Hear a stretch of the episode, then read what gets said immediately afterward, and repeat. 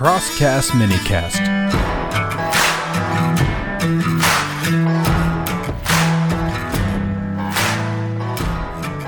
Welcome, everybody, to this mini cast with Crosscast.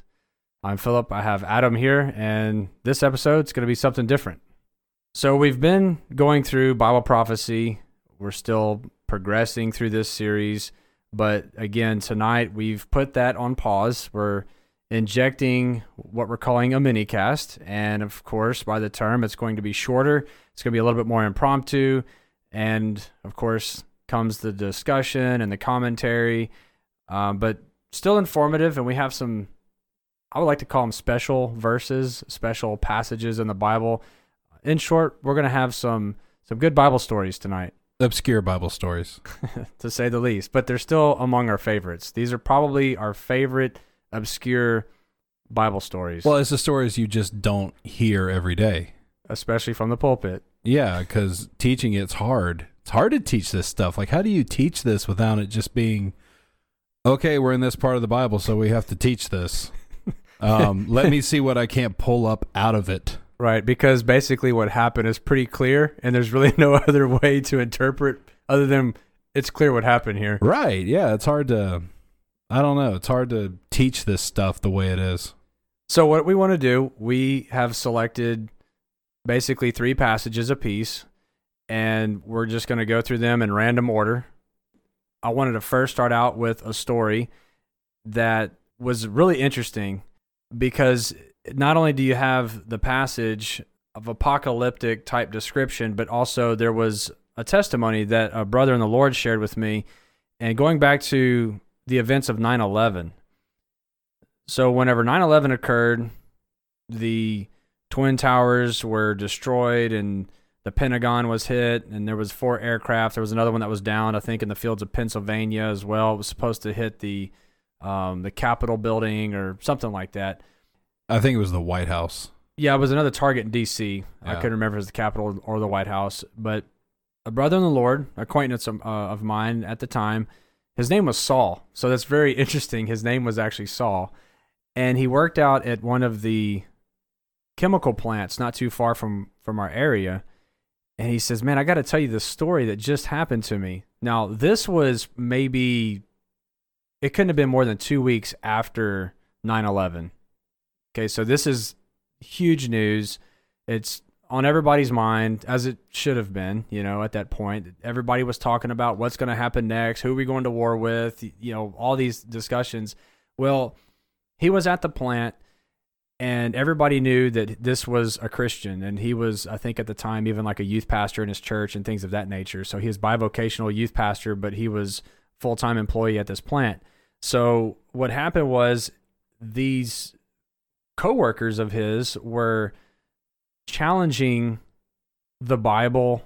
Where's God in this event? Where's your God now? Why did he let this happen? And there was anger in this thing. And so he was being grilled at the at the plant during work and he said to himself, he's like, Man, you know, this is such a challenge. And he so he sought the Lord. He said, God, look, this is way beyond me. I don't know what you want me to do, but just help me out here. And so there was, I couldn't remember the exact number, but it was a whole crew of people. And so it was something like, you know, 20 to, you know, maybe 30, close to 30 people, something like that. It was a group. Right. And they came and they said, uh, show me where this is in the Bible. That was kind of the the challenge at the end. Where 9 11 is. Exactly. So where where is 9/11 in the Bible? You show me. How does the Bible have anything to do with modern time or, you know, cuz you Christians go and you consult your Bible about everything. Well, this is huge. This is earth-changing. So you show me the proof. So Saul he said, God, you're challenged here, and these people really want to answer. And this was serious. This wasn't a game because, again, this just happened. 9 11 had just happened. And so everyone was real passionate about it. And so he said, Lord, I don't know what to do. Help me out. So he went to his Bible. He did what every Christian should not do when you're seeking wisdom from the word. He did the just random open and point and look. Right. And so he looked down and he, he found himself in the Old Testament minor prophet, the book of Zephaniah. So Which, hold on. If you're looking for an answer, that's one of those places that when you see where your hand landed, you're like, let's try again. you, oh no. Yeah. And and for those who don't know, uh, Zephaniah is really it's three chapters, and I'm flipping my pages here in my Bible, and it's uh, one, two, three, four pages. Hitting that in the Bible is like getting the Italy trip on Wheel of Fortune. Yeah. so, so, yeah, I mean, so he lands here and he puts his finger down, and this is what he sees. So remember, 9 11. So if you can get the imagery back in your mind about that day, everybody's seen the news clips. For those that were alive and adult enough to remember it, as you know, you and I are, we remember what that looked like. Right. So if you can have that imagery in your head, and this is what he sees right here. This is what what went down. He looked uh, Zephaniah chapter one, starting in verse fourteen. It says, "The great day of the Lord is near. It is near and hastens quickly. The noise of the day of the Lord is bitter. There, the mighty men shall cry out. That day is a day of wrath, a day of trouble and distress." A day of devastation and desolation, a day of darkness and gloominess, a day of clouds and thick darkness, a day of trumpet and alarm against the fortified cities and against the high towers. I will bring distress upon men, and they shall walk like blind men, because they have sinned against the Lord. Their blood shall be poured out like dust, and their flesh like refuse. Neither their silver nor their gold shall be able to deliver them in the day of the Lord's wrath. But the whole land shall be devoured by the fire of his jealousy, for he will make speedy riddance of all those who dwell in that land. And so you could have heard a pin drop at that point whenever he closed out with that little sermon. And Right. everybody was like, oh my goodness. And of course, the imagery, the dust, the darkness, the gloominess, and then the fortified cities and their silver and their gold. Well, That's and their high towers. that's right. And then the high towers, in some versions, say corner towers. And if you remember what the the World Trade Center towers look like, remember they were corner to corner. hmm Whenever he read this, everyone was stunned. And so he just went with it. God was all over the situation. He said, Look here.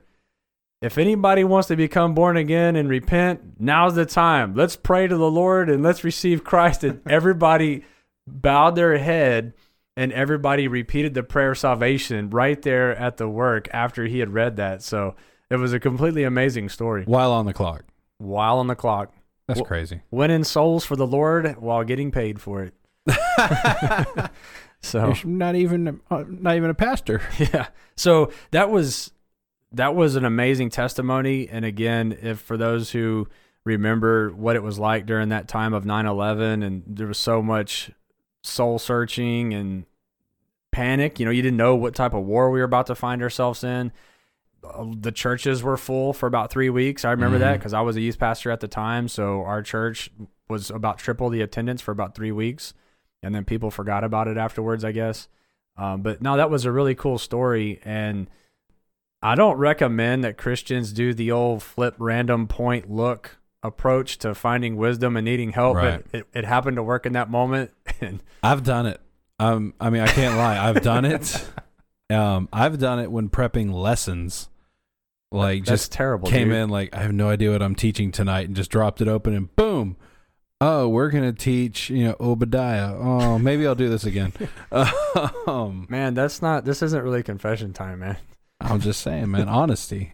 Well, I, I hear what you're saying, but uh, but the Zephaniah passage. I mean, again, this is such a small book in the Bible, right. and for him to land right here on that, I do I do believe that that was God using His word and and using our brother Saul in that moment. Now, I'm not saying that this passage in Zephaniah was all about the 9/11 event. That's not what I'm asserting. This was something I believe completely different, but the parallel here I think was spot on. I think the application was uh, was very applicable. It was a very applicable um, referencing, paralleling, and and I don't say analogy. It's more than analogy, but it's it's demanding people repent. Like this world is not safe. This world is not what you think it is, and and mankind needs to turn to God in repentance. So in the end, it was uh you know glory to God on it. Okay, so from that, that's a personal story of something that happened. So from this point, it's more of stories in the Bible that we find interesting. So for this one, Daniel 4, and this is Nebuchadnezzar has another dream. And when you first start reading this, this is what caught me. When you first start reading Daniel 4, yeah, you feel like you're back in Daniel 2 because it starts off with Nebuchadnezzar has a dream. He calls the the magicians and he calls the Chaldeans and he calls those people in. Hey, interpret my dream. Oh, we can't do it. And so then he calls for Belteshazzar or Daniel, Belteshazzar being his Babylonian name. And then in verse 9, the king says something that's really interesting to me. He says, Belteshazzar, or Daniel, chief of the magicians, because I know that the Spirit of the Holy God is in you, and no secret troubles you. Explain to me the visions of my dream that I have seen and its interpretation. So, like, right out of verse 9, he's already saying, okay, one, I'm calling you by your Babylonian name, and two, you're the chief of the magicians. You know what I'm saying? So he's kind of gotten a worldly title and a worldly position with this king. This king still doesn't get it. Right, and we're referencing Daniel chapter 2 and the dream of the statue, the head of gold, right. arms of silver. Yeah, so King Nebuchadnezzar, he still doesn't really get it. He still doesn't really get that there's only one God. So then in verse 10, this is his dream. He says, There was a vision in my head while on my bed. I was looking, and behold, a tree in the midst of the earth, and its height was great. The tree grew and became strong. Its height reached to the heavens, and it could be seen to the ends of all the earth. Its leaves were lovely, its fruit abundant, and it was food for all. The beasts of the field found shade under it. The birds of the heavens dwelt in its branches, and all flesh was fed from it. I saw in this vision in my head while on my bed, and there was a watcher, a holy one, coming down from heaven. He cried aloud and said thus Chop down the tree and cut off its branches, strip off its leaves, and scatter its fruit. Let the beasts get out from under it, and the birds from its branches. Nevertheless, leave the stump and roots in the earth, bound with a band of iron and bronze. And the tender grass of the field, let it be wet with the dew of the heavens, and let him graze with the beasts on the grass of the earth. Let his heart change from that of a man, let him be given the heart of a beast, and let seven times pass over him. This decision is by the decree of the watchers, and the sentence by the word of the holy ones, in order that the living may know that the Most High rules in the kingdom of men, given to whomever he will, and sets over it the lowest of men. So that's the dream. And he turns to Daniel and he says, Okay, Daniel, like you've done this before. I know you got this. What's it mean? And Daniel, he's kind of panicky and he says, Hey, King, it means you're the tree. Like, I would love to tell you it's your enemies. He even says that, but you're the tree.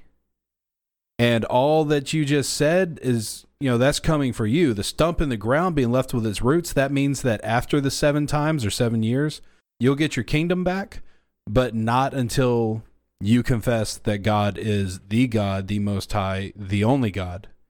And then in verse 27, he gives him this. He says, Therefore, O king, let my advice be acceptable to you. Break off your sins by being righteous and your iniquities by showing mercy to the poor. Perhaps there may be lengthening of your prosperity. And in the other translation I was reading, he basically says, Look, just drop everything you're doing and maybe this won't come for you, you know, because you don't want this. And then from that point, the next verse, 28, it says, All this came upon King Nebuchadnezzar, and at the end of the 12 months, he was walking about the royal palace of Babylon. The king spoke, saying, Is not this great Babylon that I have built for a royal dwelling by my mighty power and for the honor of myself? While the word was still in the king's mouth, a voice fell from heaven King Nebuchadnezzar, to you it is spoken, the kingdom has departed from you. And then from that point, exactly what he said. He's driven out. He's made to eat grass from the field. He's given the mind of a beast. The really interesting part is like the dew from heaven, just like the morning dew, the wetness, falls on him until hair grows out of his body like the feathers of a bird. So he's got hair just everywhere, and his his fingernails grow out like claws. and he becomes a beast in the field for seven years. He spends seven years like that, and I like the way again here it says seven times because we were discussing previously in um, in the last couple episodes how in Daniel they say time, times, and half a time, and it's three and a half years. So again, here it says seven times. So it's not a repetition; it's multiple time. Like seven times one equals 7 I'm confusing myself. I know. we just went in a circle, got back to seven. and then in verse 34, at the end of the time, I, Nebuchadnezzar, lifted my eyes to heaven, and my understanding returned to me, and I blessed the Most High and praised and honored him who lives forever. For his dominion is everlasting dominion, and his kingdom is from generation to generation. All the inhabitants of the earth are reputed as nothing. He does according to his will in the army of heaven, and among the inhabitants of the earth no one can restrain his hand or say to him, What have you done? I remember learning this story in like Bible school, but you never hear it from a pulpit. well, it's bizarre. You have Yeah. this most powerful man in the world, most powerful empire in the world, unchallenged, and he is claiming to be God. He's demanding worship. We saw that with the fiery furnace and the, the three Hebrew men that re- refused. But as you were reading this, uh, know you didn't read it, but verse 33, it says, That very hour the word was fulfilled concerning Nebuchadnezzar. He was driven from the men, ate grass like oxen. His body was wet with the dew of heaven till his hair had grown like eagle's feathers, like you mentioned, and he had bird's claws. And it was that very hour. Like as soon as he said that, that's exactly when the exile occurred.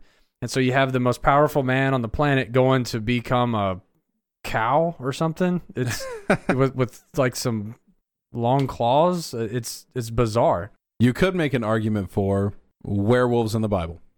It happened. He went from being a man to instantaneously and changes into a beast eating grass. I don't know if werewolves eat grass, but uh, I mean the the the countenance of what he looked like. Perhaps you get some sort of werewolf image. Definitely a beast, Right. right? Definitely a beast. Well, but you have to think. I mean, how many people in that kingdom saw this? Because it says he was run out from the people. Saw this, knew he was out there, kn- knew kind of where he was and what was going on, and feared him. I mean, he had to become like a an old wives' tale for scaring children, kind of like the boogeyman. Like you know, you eat your vegetables, or that happens to you too. Like the king didn't eat his vegetables. I don't know. But then he was restored back Right. to his kingdom. That's the weird part. Like, you all right? Oh, What- know. It's just, What was that all about? but it's just God flexing muscle. He's just That's the point. oh, I'm the you're the king. That's the point right there. That's the point. Right, because it's that moment he's walking across the castle and he's like, "Is not this everything I built and all that I've done? Is this not the best that there is?" And like right that moment, it's. Just I don't know if it's that, but but no, but no, it's true because we we look at um, God can do anything that He wants inside of His Right. holy will, stuff that is way beyond our intellect or anything that we can conceive to do to an enemy or to confound an enemy, to perplex an enemy, to confuse an enemy or destroy them or make an example. God has these amazing ways to do it. And I think too that God doesn't do it the same way every time because he's God. It shows that he is a God of creation, so he creates new ways to judge people and chastise people, just like he creates new things for us to enjoy. And going through the gospels whenever you see Jesus Christ healing people, it's never really the same way. At some point Right. he's speaking upon them, other times he's laying hands on him. other times he's spitting people's eye with mud. and then Right. another time he's saying, "Hey, go get in that muddy pond over there," and and so all these different things. But I think the reason is is so that way it doesn't look formulaic to us, like we're saying, "Oh, that's a formula. Write that recipe down, some so we can repeat it. it." So now we're just we're not focused on God being God, just as you said, but instead we're like, "We got the formula. That's all we need. We don't need God anymore." So that's what I'm seeing here as well. Like, uh, you know, not like it was random, but it seems random to us. Uh, yeah, you're gonna be a beast for mm, seven years. Well, Boom. well, well, how many times have you seen like a spirit healer do the same thing every time? Like, oh, they touched Jesus's garment. Yeah, my jacket. Let me take my jacket off and throw it at you, and you're gonna just. I can't believe you went there. Oh. You know what I'm saying, though. It's on YouTube. It's on YouTube. Type it in. You can see it. And they take their jacket off and just wave it over. They're hitting people in the head with it. And just, I mean, it's like hit, hit, hit. And then he just throws it at somebody. it's crazy, but they did it. They do it. Yeah, well, I mean, it's not. We don't have formulas. We we seek the Lord. That's the point. And again, this is a very interesting Bible story, obscure, um, strange, but entertaining at the same time. Right. It kind of brings fear and trepidation to your heart if you think to go against God, because I don't want a hairy body, long claws, and I'm out in the wilderness for seven years eating grass. My wife won't let me come to bed. I don't think I'd be let in the community. Right. I'd probably be tranquilized and put in some sort of lab. so the next one is this is one of my all time favorites. Uh, okay, I want to plug for Christians. Um, you need to be reading your Bible on your own. Okay, that's a plug to read your Bible on your own because this is where I discovered this one. I was reading my Bible on my own. I was going through, you know, the books in full and not skipping any verses, just trying to work through the Bible. And of, of course, the first time I came across this passage was uh, reading. I never heard it from the pulpit, never even heard it as a story or anything. And so I, when I saw it, it was the hold up, put it in reverse. Let me back up. Did I just see what I thought I just saw? And then then reread it carefully, and, and then you know this is what we get into. So uh, it's in Second Kings, chapter two, and this is Elisha, not Elijah, but Elisha. I just want to read the verses because I think I can't put it any better than this. So I'm going to pick up verse 19 here.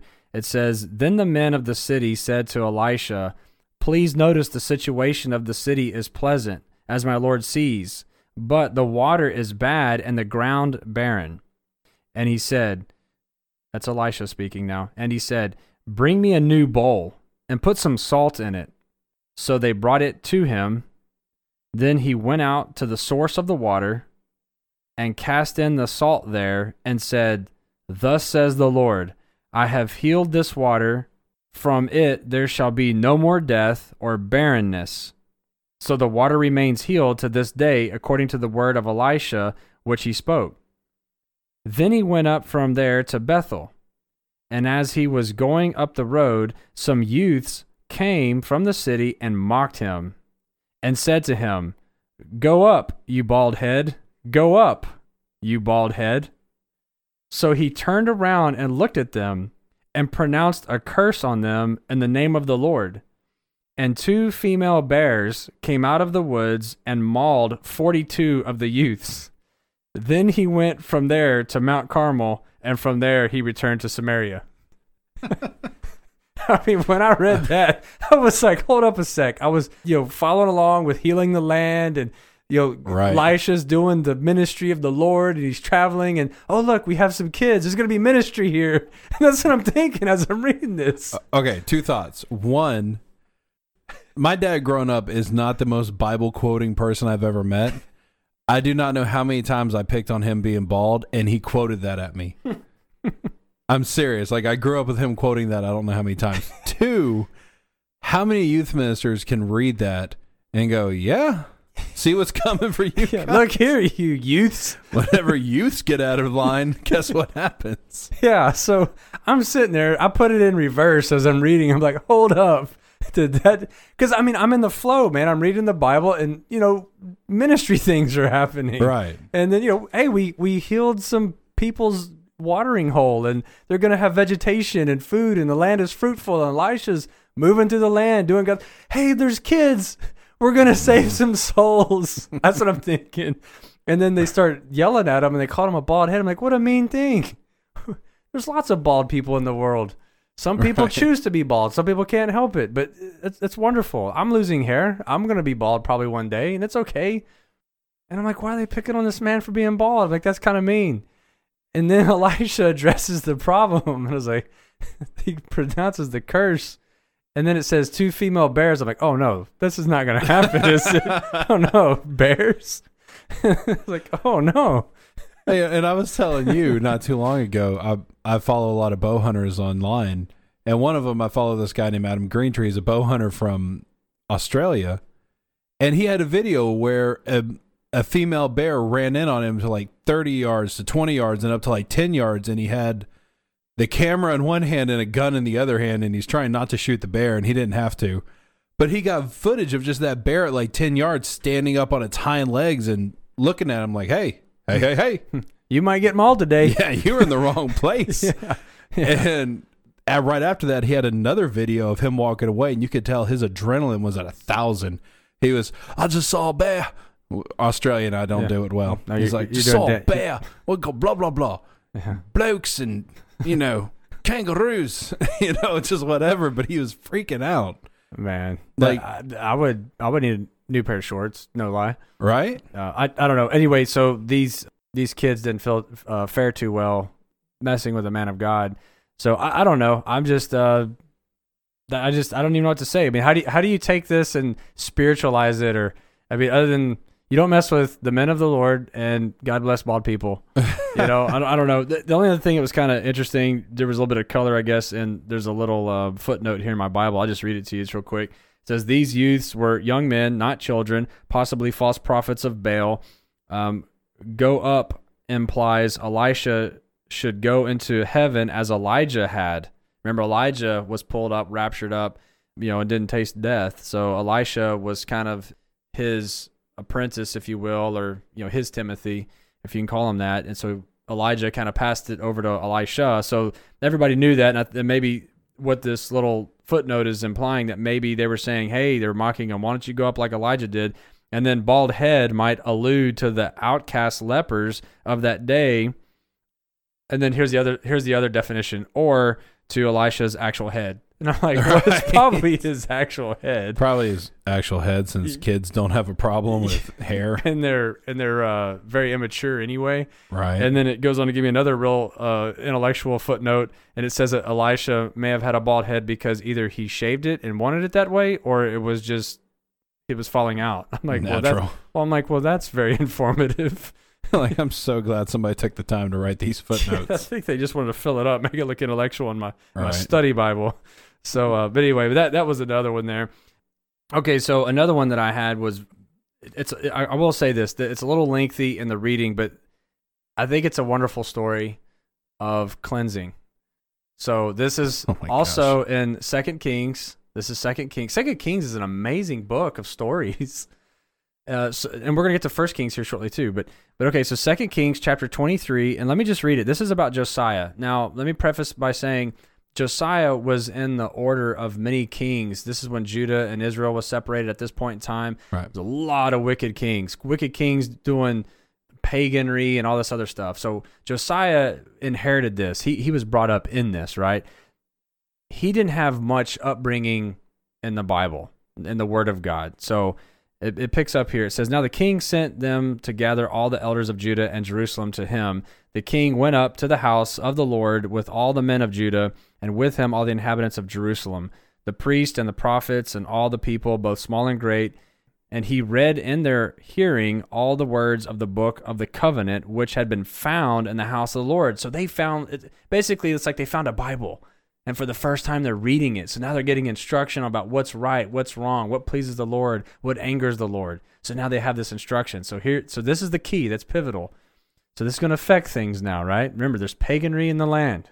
So here's Josiah, a very zealous man of God, right? So, so what is he going to do? Is he going to go preach to him? Is he going to go convince? You know, is he going to go convince them? Is he going to go debate them? Well, let's see here. It says, then the king stood by a pillar and made a covenant before the Lord to follow the Lord and to keep his commandments and his testimonies and his statutes with all his heart and with all his soul, to perform the words of the covenant that were written in this book. And all the people took a stand for the covenant. So this is good. It's a revival. Yes, Lord, with all that I am. Yes, Lord.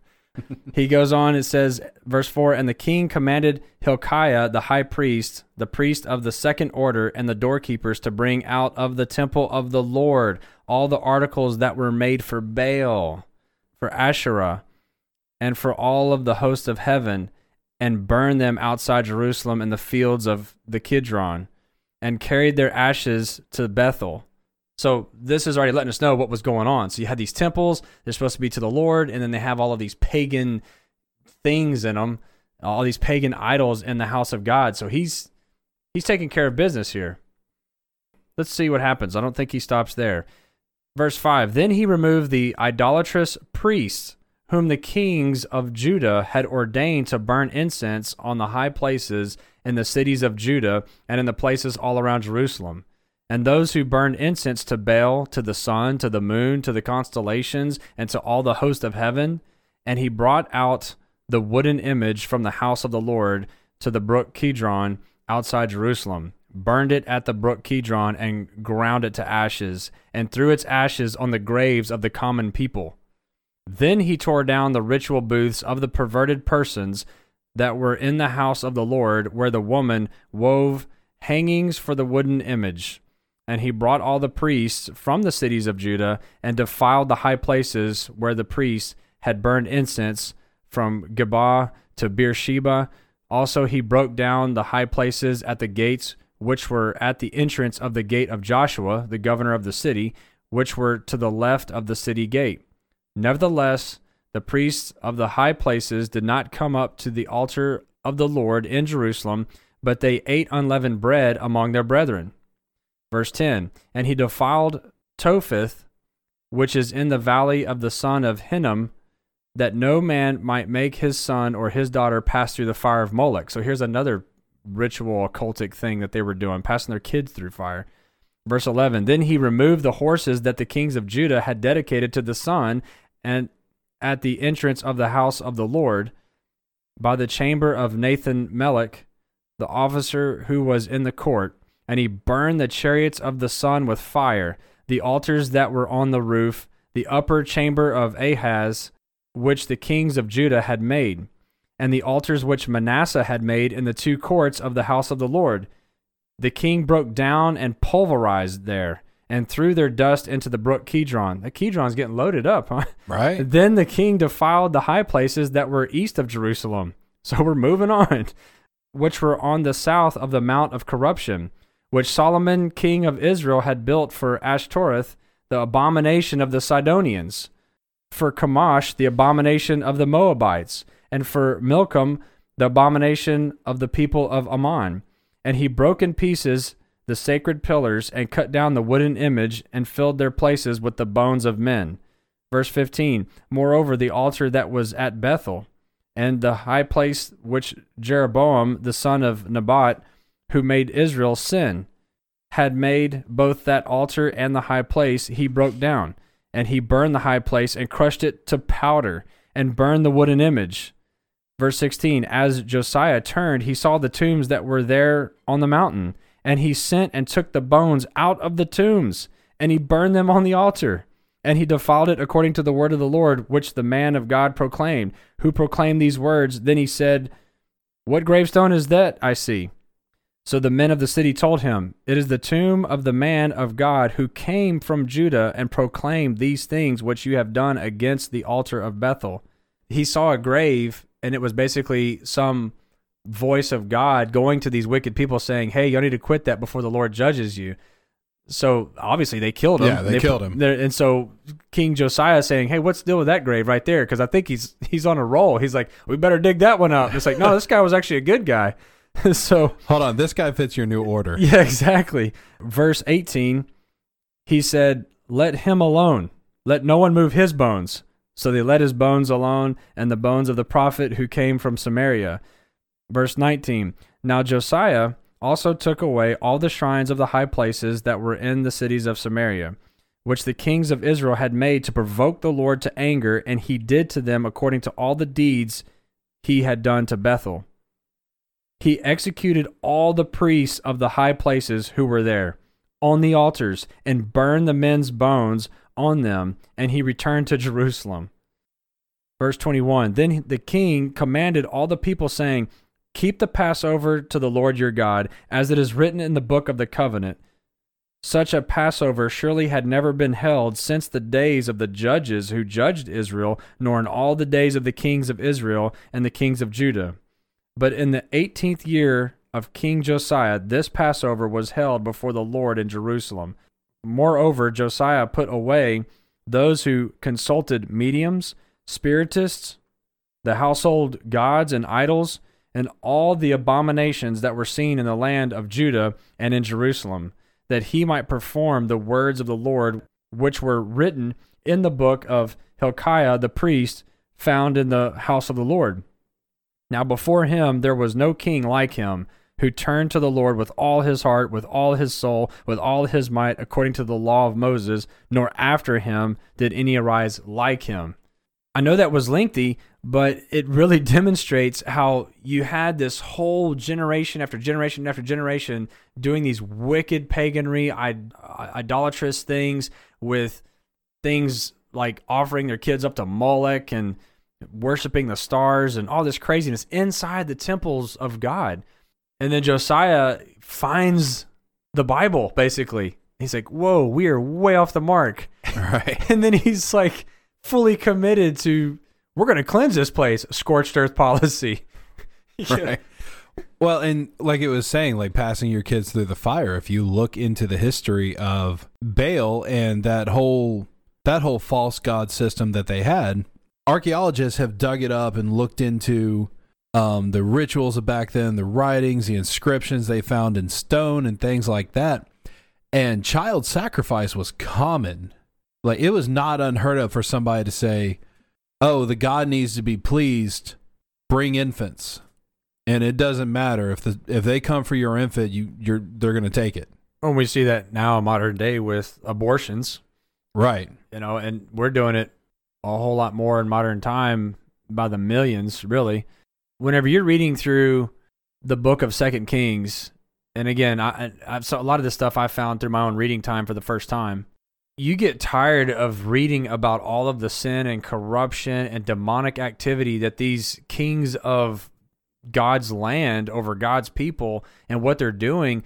You get fed up. I mean, this is verse 20. I mean, I'm sorry, this is chapter 23 and you're like, man, when's this going to stop? Then all of a sudden you get to Josiah, you're like, yeah, let's get it on. Right. Like, let's wipe these dudes out. Well, where is it in the Bible that says like they've neglected the Lord and they've dug for themselves cisterns, broken cisterns or wells um, that hold no water?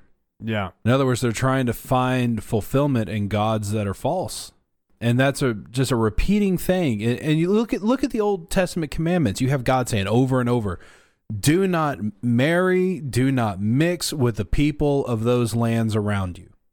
All of their temples, tear them down, be rid of their gods, and every time there's some Israeli guy who hooks up with some like Balinian girl, whatever people of Baal would be called. I'm gonna say Balinian. Okay. I think it'll work. Yeah. Some Balinian girl, and she's like, Oh, well, my mom's always taught me to sacrifice to Bel. And we do it like this. You want to join? And he's like, Yeah, I want to do that. You're pretty. Yeah. And then wrath of Right. God. And And, then uh, once- well, and I think too, I want to add in there too. You've got two things why God is saying don't mix with these these people, these cultures, because the obvious that we just talked about, the demonic ties of all of this paganry. But the other reason is that, and we'll talk about this in some other episode again. But the race of giants, the Nephilim, and that was also in play because you know we get to David and Goliath Right. through through this you know this area of the Bible at this time in history. So there was two reasons why God was saying that, and again, it's because God is holy. He's seeing what's wicked. He's saying stay away from it. I don't care how how luring or how appealing it may look to the eye. It's just demonic. It's demonic. But anyway, this is just an incredible passage where this guy goes on a war path and he's literally digging bones up. He's burning down you know these pagan churches and killing people who were leading them and like every, I could just see it like people running across the plains trying to escape and then somehow he has a faster horse and, then, Right. and he catches up like there was no escape total and complete judgment but anyway so that's Josiah and the cleansing Okay. So next one, we're going to look into First Kings, like you were saying. And we're going to look at Elijah right with a J, Elijah, yeah before Elisha the predecessor. yeah and again first second kings some amazing material in there some good bedtime stories with your kids You know, and while we're while we're hitting it, I mean, we were talking about Baal. Um, we were talking about in the last or one of the more recent recordings, we were talking about Gog and Magog, and we were talking about the spirit of Gog being a spirit that's loosed by God, and it's not a man on the planet. Now take that to Baal. Here you have a, a pagan god that is reoccurring in the Bible. And like we were saying, um, archaeologists, not even Christian archaeologists, just worldly archaeologists, have, with the association of Baal and just pagan times from this era, have linked it to child sacrifice, infant sacrifice. Now, if that's a spirit, if that's not just a golden statue they built, but it's an actual demonic spirit, you you can't kill that spirit. It's still around today, and like you said, we're sacrificing infants left and right in America. I believe it's influenced by the same demonic spirit. Yeah, wholesale. Right. And as we see the day approaching, the the day of the Lord's return, you know, we're going to see sin increase. Right. Okay, so this is First Kings 18. We're going to look at verse 20 through 40 real quick. I'm going to read it.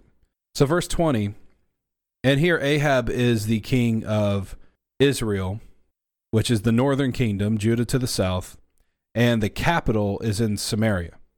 So, his palace is in Samaria, but it's not in Jerusalem. So, verse 20 So Ahab sent for all the children of Israel and gathered the prophets together on Mount Carmel. And Elijah came to all the people and said, How long will you falter between two opinions? If the Lord is God, follow him. But if Baal, follow him. But the people answered him with no word. Then Elijah said to the people, I alone am left a prophet of the Lord, but Baal's prophets are 450 men. Therefore, let them give us two bulls, and let them choose one bull for themselves, cut it in pieces, and lay it on the wood, but put no fire under it, and I will prepare the other bull, and lay it on the wood, but put no fire under it. Then you call on the name of your gods, plural, little g, and I will call on the name of the Lord. And again, Lord there is anytime the script shifts when it says Lord in the Bible, he's actually saying Yahweh or Jehovah is using the name of God and they replace it with Lord. Right. And that typically happens when you see Lord in all caps. Right. So he's saying, You call on Baal and I will call on Yahweh. And the God who answers by fire, he is God. So all the people answered and said, It is well spoken. Now Elijah said to the prophets of Baal, Choose one bull for yourselves and prepare it first, for you are many, and call on the name of your God, but put no fire under it. So they took the bull which was given them, and they prepared it, and called on the name of Baal from morning till noon, saying, O Baal, hear us. But there was no voice, no one answered. Then they leaped around the altar which they had made. And this is where it gets good in verse 27. And so it was at noon that Elijah mocked them and said, Cry aloud, for he is a God. Either he is meditating, or he is busy, or he is on a journey, or perhaps he is sleeping and must be awakened. So they cried aloud and cut themselves, as was their custom, with knives and lances, until the blood gushed out of them. And when midday was past, they prophesied until the time of the offering of the evening sacrifice. But there was no voice, no one answered, no one paid attention. Then Elijah said to all the people, Come near to me. So all the people came near to him, and he repaired the altar of the Lord that was broken down. And so Elijah took twelve stones, according to the number of the tribes of the sons of Jacob, to whom the word of the Lord had come, saying, Israel shall be your name. Then with the stones he built an altar in the name of the Lord, and he made a trench around the altar large enough to hold two seahs of seed. And he put the wood in order, cut the bull in pieces, and laid it on the wood, and said, Fill four water pots with water, and pour it on the burnt sacrifice and on the wood. Then he said, Do it a second time. And they did it a second time. And he said, Do it a third time. And they did it a third time. So the water ran all around the altar, and he also filled the trench with water. And it came to pass at the time of the offering of the evening sacrifice that Elijah the prophet came near and said, Lord God of Abraham, Isaac, and Israel, let it be known this day that you are God in Israel, and I am your servant, and that I have done all these things at your word. Hear me, O Lord, hear me, that this people may know that you are the Lord God, and that you have turned their hearts back to you again. Then the fire of the Lord fell and consumed the burnt sacrifice, and the wood, and the stones, and the dust, and it licked up the water that was in the trench. Now, when all the people saw it, they fell on their faces and said, The Lord, He is God. The Lord, He is God. And Elijah said to them, Seize the prophets of Baal, do not let one of them escape. They seized them, and Elijah brought them down to the brook Kishon and executed them there. So we have a really, really cool story here, right? I mean, and I have heard this one from pulpits from time to time because they're making a point of God over false gods, but this is one of those really fascinating moments because normally in the world of God and of Christian things, humility is called for. And it is anything but humble whenever Elijah starts mocking them, like, cry louder. Mm-hmm. Hey, dude, Baal must be sleeping. You're going to have to wake him up. You know what? Maybe he's traveling. Maybe he's actually over in Judah. Well, I'm glad you brought that up because we're talking about specifically First Kings chapter 18 verse 27 where Elijah Right. Elijah begins to mock him. So I just want to read to you two different English translations that we have of that very same verse. So the contemporary English version at noon Elijah began making fun of them. Pray louder, he said. Baal must be a god. And that's a little g. Maybe he's daydreaming or using the toilet or traveling somewhere or maybe he's asleep and you have to wake him up.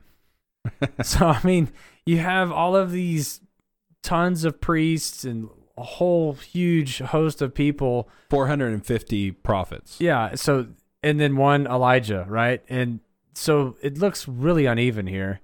This one man is he's totally heckling them. This one guy heckling the masses. And it's so funny and even throws out like maybe your maybe your god, your little god is is going potty. You know? And and I'm thinking to myself, um, what confidence that he has in the Lord. You know, not only not only does he accept the challenge, right? I mean, I know God's in control, but I'm talking about Elijah, his faith and where he's standing with the Right. Lord and his walk. And not only does he accept the challenge, but he's heckling him. Well, no, he threw the challenge out. Yeah, yeah. So another translation is the English Standard Version, same verse. This is 1 Kings chapter 18 verse 27. And at noon Elijah mocked them saying, "Cry aloud, for he is a god. Either he is musing or he is relieving himself, or he is on a journey, or perhaps he is asleep and must be awakened." He called him out, said, "I think your god's going potty right now." Right. Well, and what is that movie? I can't think of it right now, but that movie where it's like the whole army standing out there and that one dude rides up and he says, I will accept your surrender now. Uh, Otherwise, it's coming. Yeah, and I think we look at this, and it's a wonderful story to build our faith, and to dem- you know, it demonstrates that God is much more superior than the gods of this world. That's little g, and there are no other gods. Right.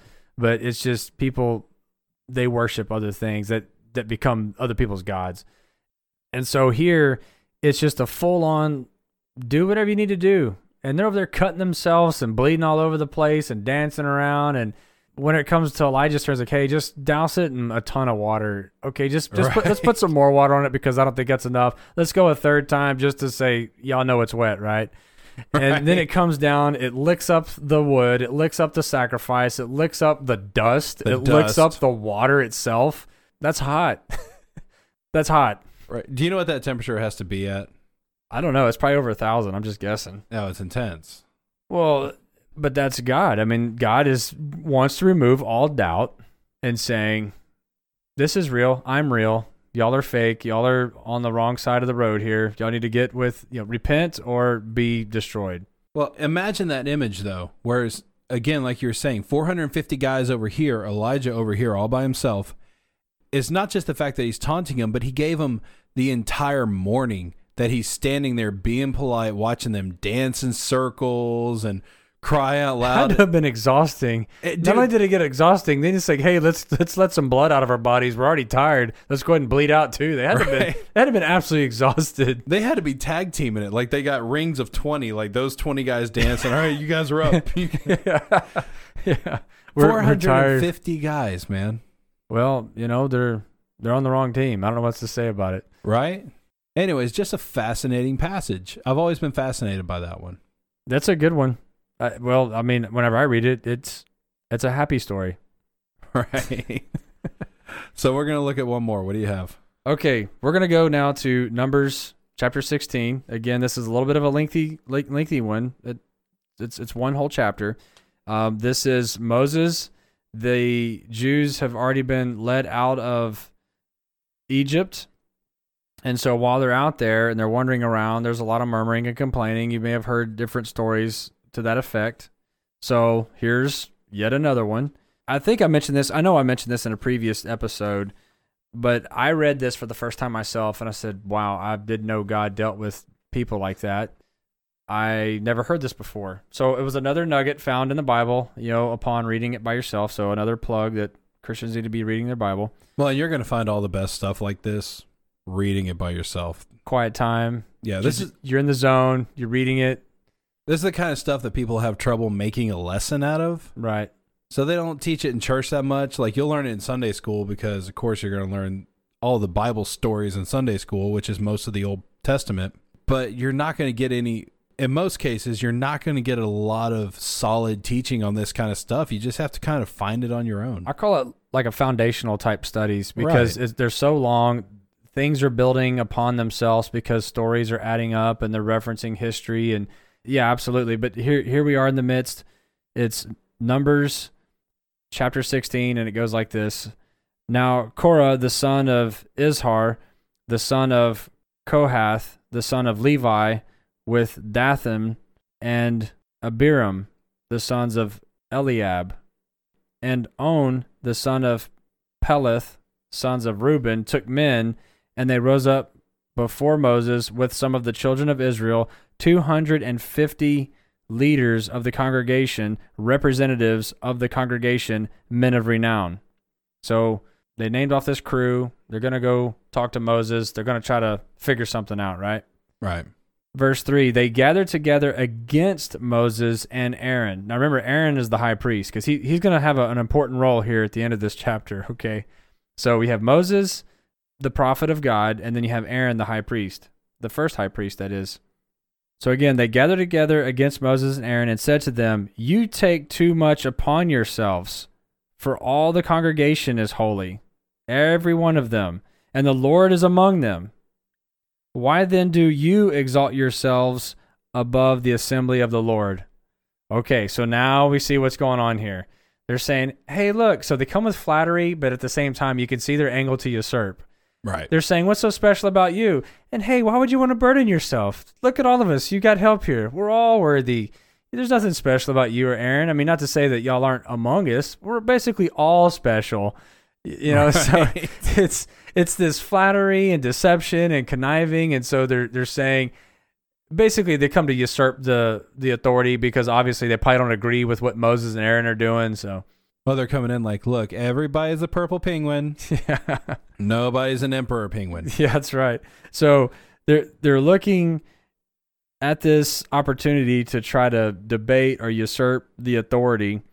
And so verse 4, so when Moses heard it, he fell on his face. Oh no, that's probably a sign. So something's going to go down now, Right. right? And he spoke to Korah and all his company saying, "Tomorrow morning the Lord will show who is his and who is holy, and will cause him to come near to him, that one whom he chooses he will cause to come near to him. I know it's a little bit wordy, but basically, God's going to select the one that he's called to be the leader. Okay, that's kind of Right. the paraphrase. Verse 6 Do this take censers, Korah, and all your company, put fire in them, and put incense in them before the Lord tomorrow. And it shall be that the man whom the Lord chooses is the Holy One. You take too much upon yourselves, you sons of Levi. Verse 8 Then Moses said to Korah, Hear now, you sons of Levi. Is it a small thing to you that the God of Israel has separated you from the congregation of Israel to bring you near to himself? to do the work of the tabernacle of the Lord and to stand before the congregation to serve them, and that he has brought you near to himself, you and all your brethren, the sons of Levi, with you. And are you seeking the priesthood also? Therefore, you and all your company are gathered together against the Lord. Oh, man, there it is. That's not good. And what is Aaron that you complain against him? So you have the tribe of Levite, or the tribe of Levi, the, the Levites, the Levitical ones. They're the ones in charge of God's temple. And so Moses is already saying, hey, you are coming here to seek more power and authority, and God has given you a special task to take care of his house. And now you're here complaining because it's not good enough. And God doesn't God doesn't overlook that. So he's going to deal with it now. Verse 12, and Moses sent to call Dathan and Abiram, the sons of Eliab, but they said, "We will not come up. Is it a small thing that you have brought us up out of the land of flowing with milk and honey to kill us in the wilderness? That you should keep acting like a prince over us? Dude, those are fighting words. He just called slavery in Egypt the land of flowing milk and honey, and then he's accusing Moses to be a prince out here in the wilderness. Right. So the whole reason why they're still walking around is because we know that in this whole journey that they refused to go into the land that God gave them and subdue it because they were afraid of giants. I mean, God just took down the largest empire in the world. What's the problem with going in and taking out a few tribes, even though they're giants? God's going to take care of that too, but you know they couldn't do it. So more disobedience, more murmuring and complaining. So again, God's going to deal with this.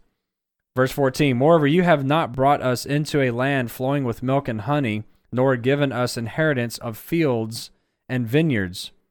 Will you put out the eyes of these men? Will we not come up? Then Moses was very angry and said to the Lord, Do not respect their offering.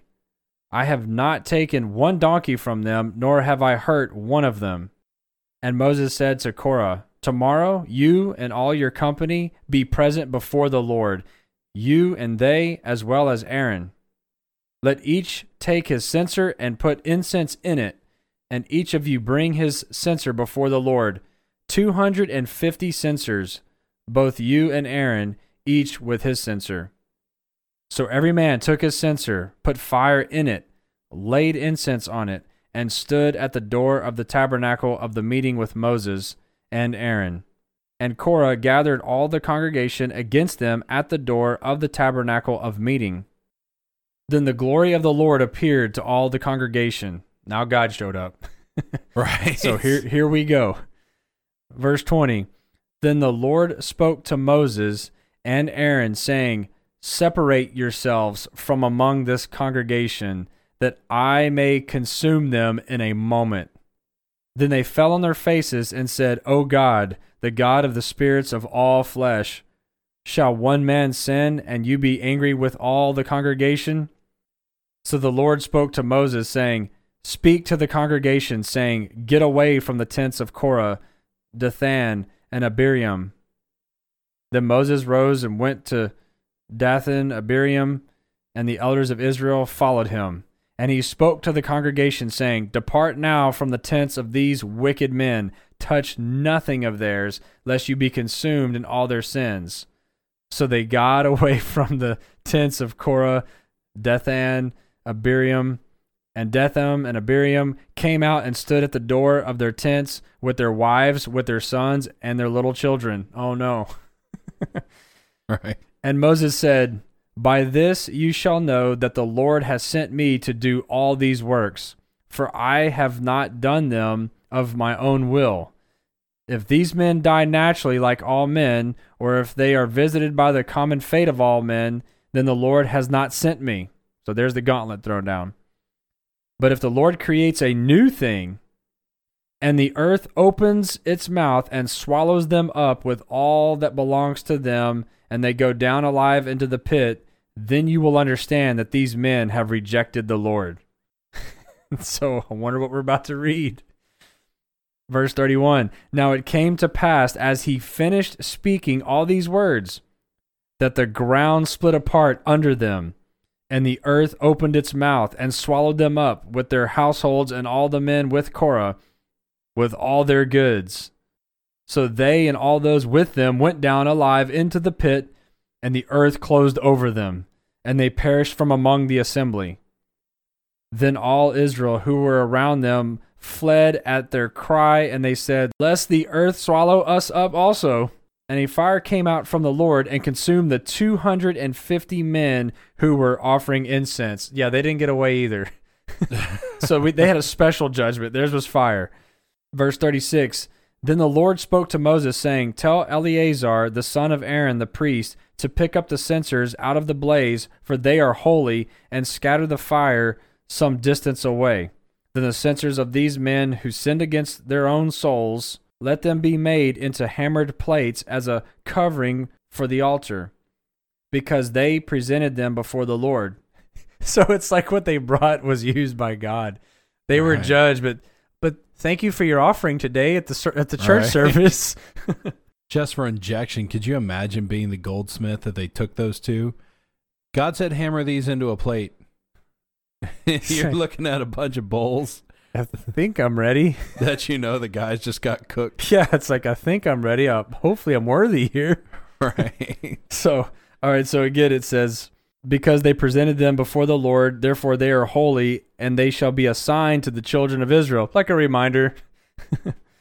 so Eleazar the priest took the bronze censer, which those who were burned up had presented, and they were hammered out as a covering on the altar, to be a memorial to the children of Israel that no outsider who is not a descendant of Aaron should come near to offer incense before the Lord. Oh man, they just got closed out. It's like a you you're ruined here. that he might not become like Korah and his companions, just as the Lord had said to him through Moses. So we'll we'll just pause right here in this story because that was epic. Right. When I read that, I did the put it in reverse. Hold on a second. The earth just opened up and swallowed some people.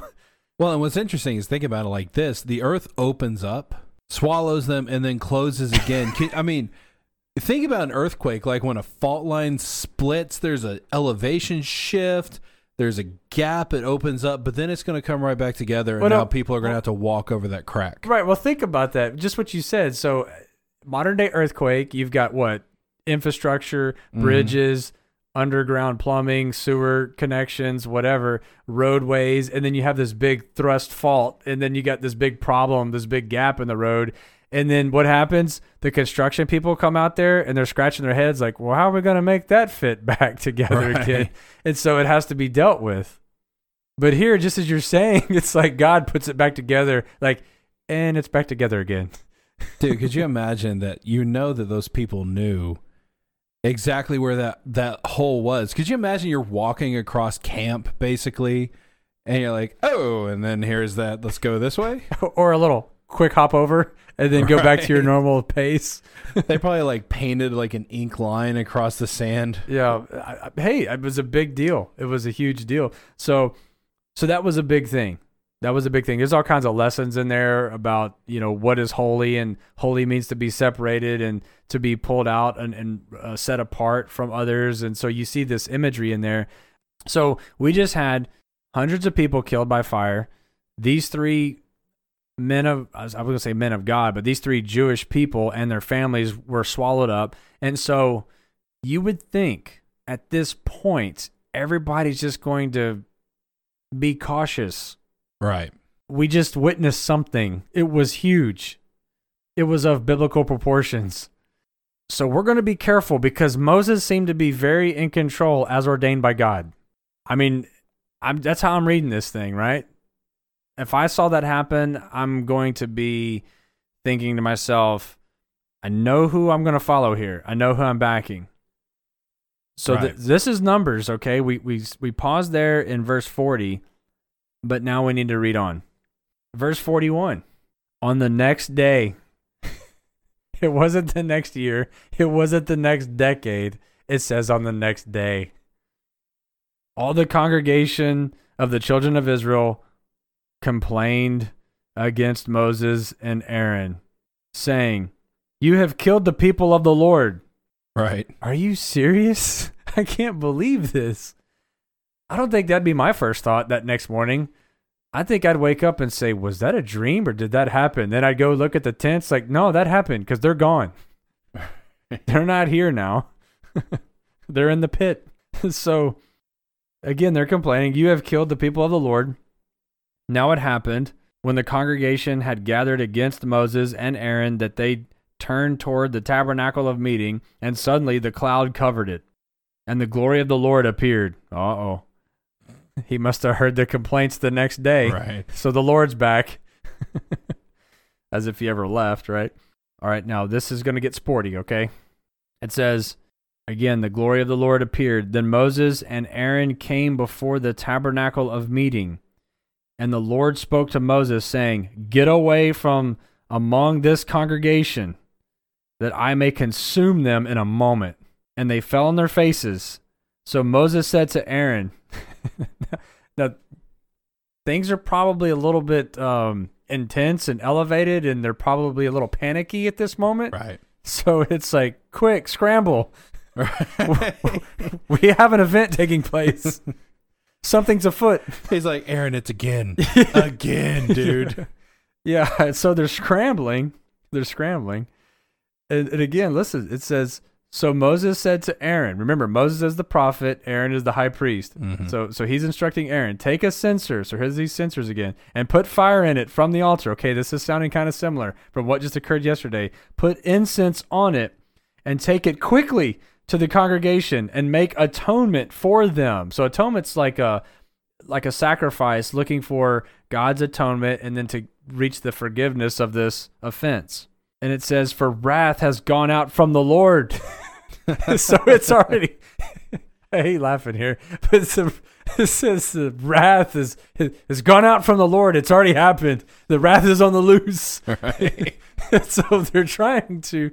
I could just picture this. It's like they're trying to race the wrath of God to try to hurry up and do their recipe, to do their high priest recipe to please the Lord, while the wrath is real fast and busy and efficient out there just slaying people. Well, it's like, dude, the wrath is running amok. Like, we gotta get it. I mean, we're laughing about this, but it's so just. It's almost absurd. They're back at it again the next day. Yeah, they didn't even waste a day. Like they think that they're going to do better than the previous people who were swallowed up in the earth. Like I saw where they went wrong. we can improve on this strategy. so anyway, Their problem was they were all standing together. yeah, if we spread out and have a different point of view. so okay, so let me get back on text here. It says it says uh, for the wrath has gone out from the Lord, the plague has begun. Then Aaron took it as Moses commanded and ran. he's not walking, he's running. He ran into the midst of the assembly, and already the plague had begun among the people. So he put in the incense and made atonement for the people. It's like, whew, made it, got there. So Aaron, at this point, not looking and wasting time, he's focused on his mission. He's running, and by the time he completes it, now then, he's looking around. There's probably an assessment going on. It says, verse 48, and he stood between the dead and the living. So the plague was stopped. Now, those who had died in the plague were 14,700, besides those who died in the Korah incident. So Aaron returned to Moses at the door of the tabernacle of meeting, for the plague had stopped. so, what did we have the, the previous day? We had we had the three Jewish men with their children, their families. I don't know how many's in that number, but then you have the other 250 people that were burned. So you had the three men, their families were swallowed up, and then you had the 250 others who were burned up. So let's just call it 300. I mean, I'm just guessing how many were swallowed in the earth, but let's just call it 300. You have 300 that were killed on the first day, and then the next day, they're thinking that that fate won't be theirs or that they can improve on the strategy, as I mentioned earlier. And then now the Lord is saying, You thought that was a joke? I mean, did you miss the point? And then And then here comes the plague, and Aaron's scrambling, man. He's he's doing this recipe, and he's he's doing his thing, and he's like, man, I just I can't go any faster, and people are dropping around me like flies. Right. And he's like, man, there goes another hundred, there goes another thousand. 14,700 people dead before Aaron could do what needed to be done to make atonement. Right before he can mix up incense, light it on fire, and walk around waving smoke. I'm like, hold on, hold on, I got it. Oh my goodness, man! But uh, you know, it's uh, it shows the stubbornness of the human heart. It shows the condition of the the fallen soul. It shows Yeah. basically the type of world that we live in, and that's how God views our sin. I mean, He judges it. There's no there's no half measure with the wrath of God. You, you know, and, and as Christians, we think that we don't have the wrath of God on us. Um, I mean, we don't. Let me re- let me rephrase that. We don't think that the wrath of God is applied or is applicable to our actions, but it absolutely is. The full wrath of God was poured out on Jesus Christ on our behalf. So the wrath is visiting your sin. It's just that Jesus is the one that's bearing the wrath for you. In the meantime, those that are in the world, they think that, oh, well, I'm I'm okay. Nothing's happened to me. Hey, judgment hasn't come to you yet. It's coming. There's the great white throne judgment. There's the lake of burning sulfur, the lake of fire. So wrath is coming. And, you know, that's how God views it. God does not compromise in his judgment. He does not compromise in what he sees as sin or wickedness, uh, you know, versus righteousness or his holiness. It's it's very very black and white, yes or no, righteous or wicked. Yeah. And, and there's there's no like, oh, okay, well that was kind of okay. Oh, we're gonna make an exception for that one this time. No, it's either sin, needing God's judgment upon it, or it's righteous and glorifying God. And you know, but anyway, the, these stories tonight we we wanted to share with with everyone, and because these are some of the amazingly awesome uh, stories of how God really was unique in his judgment and responding to to people on the earth and you know, stuff that just kind of blows your mind. And we actually had a couple others that we decided, you know what? No, because we're bound to use that in whatever, you know, is coming.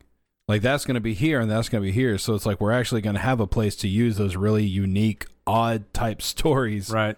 We have a place for those. So let's not use them tonight. Yeah. So there's a lot more where these came from. Of oh, course. there's so many. And if you know, if you want to know and have a little sneak peek about what we're going to do, just read your whole Bible and you'll you'll pick one of them up or somewhere. Right. Another plug: read your Bible. Okay, so that's it for minicast one. The minicast, we're just taking the opportunity to kind of fill in the gaps um, between subject matter that we do or don't cover and the big stuff, or just small topics that you know just don't warrant a full episode. So we're not going to really include them in the the episode number counting. They're just going to show up, you know, as we feel a need for them. But with all that said, thanks for listening. Y'all have a good day.